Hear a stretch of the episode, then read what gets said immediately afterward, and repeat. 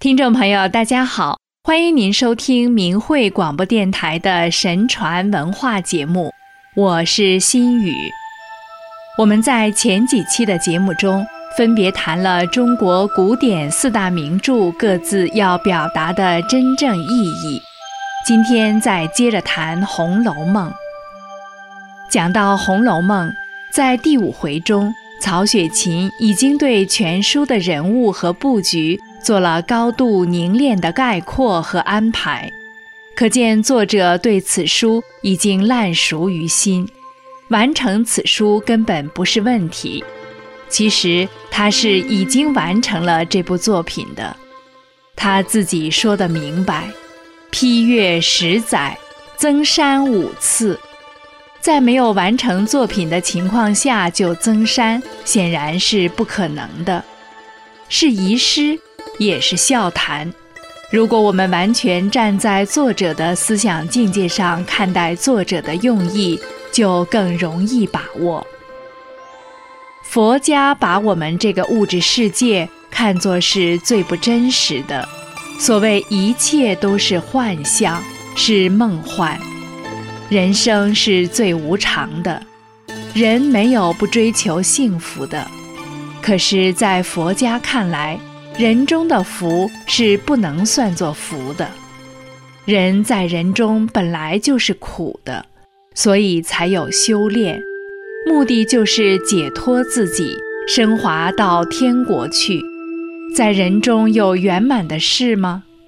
人生本来就是残缺的，即使获得了世间的一切，也是残缺的，因为人心的渴求是无止境的。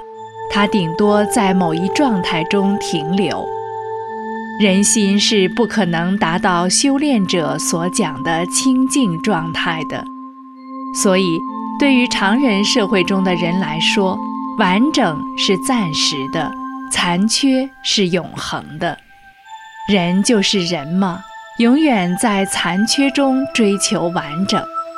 所以，做什么事都要讲一个圆满的结局。其实是自己的感情在起作用，有情人终成眷属，实质上就是人的一厢情愿而已。即使真的如人所愿，成就了美满姻缘，也不是一个修炼者眼中的美满。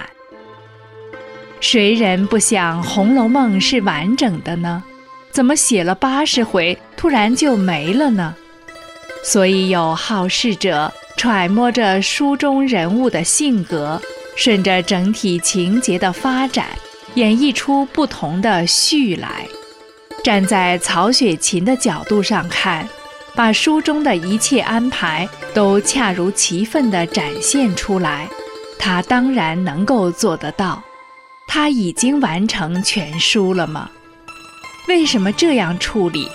不是他有意背离常理，非要搞个惊世骇俗的举动，不可能。他的思想境界远远在一般人之上。他这样做的用意，恰恰是他看透了世间万象，甚至更久远的东西，他都通晓了，他才这样处理的。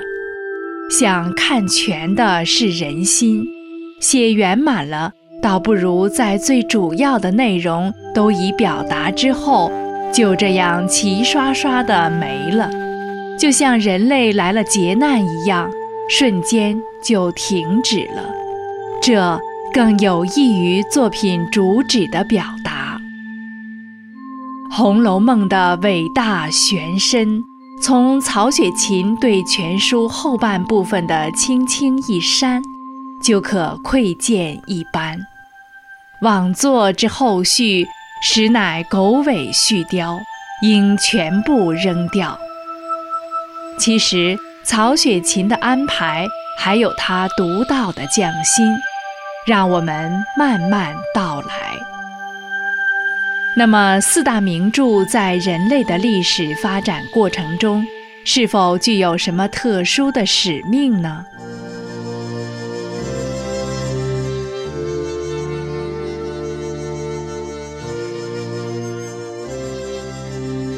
从修炼的角度说，整个人类的历史和宇宙的变化是一致的，都是有规律的。本期人类文明的历史已经走过了一个从产生、发展、兴盛到衰败的全过程。释迦牟尼佛讲过，到末法时期，转轮圣王要下世正法度人。这样看来，历史所积淀的一切文化，都是在为正法的开传奠定基础。法轮大法所揭示的宇宙法理，正在为今天的大法弟子的修炼实践所验证。我们把话题回到开头：人从哪里来，又到哪里去？为什么说现在正处于末法之时？这在修炼界是一个共识。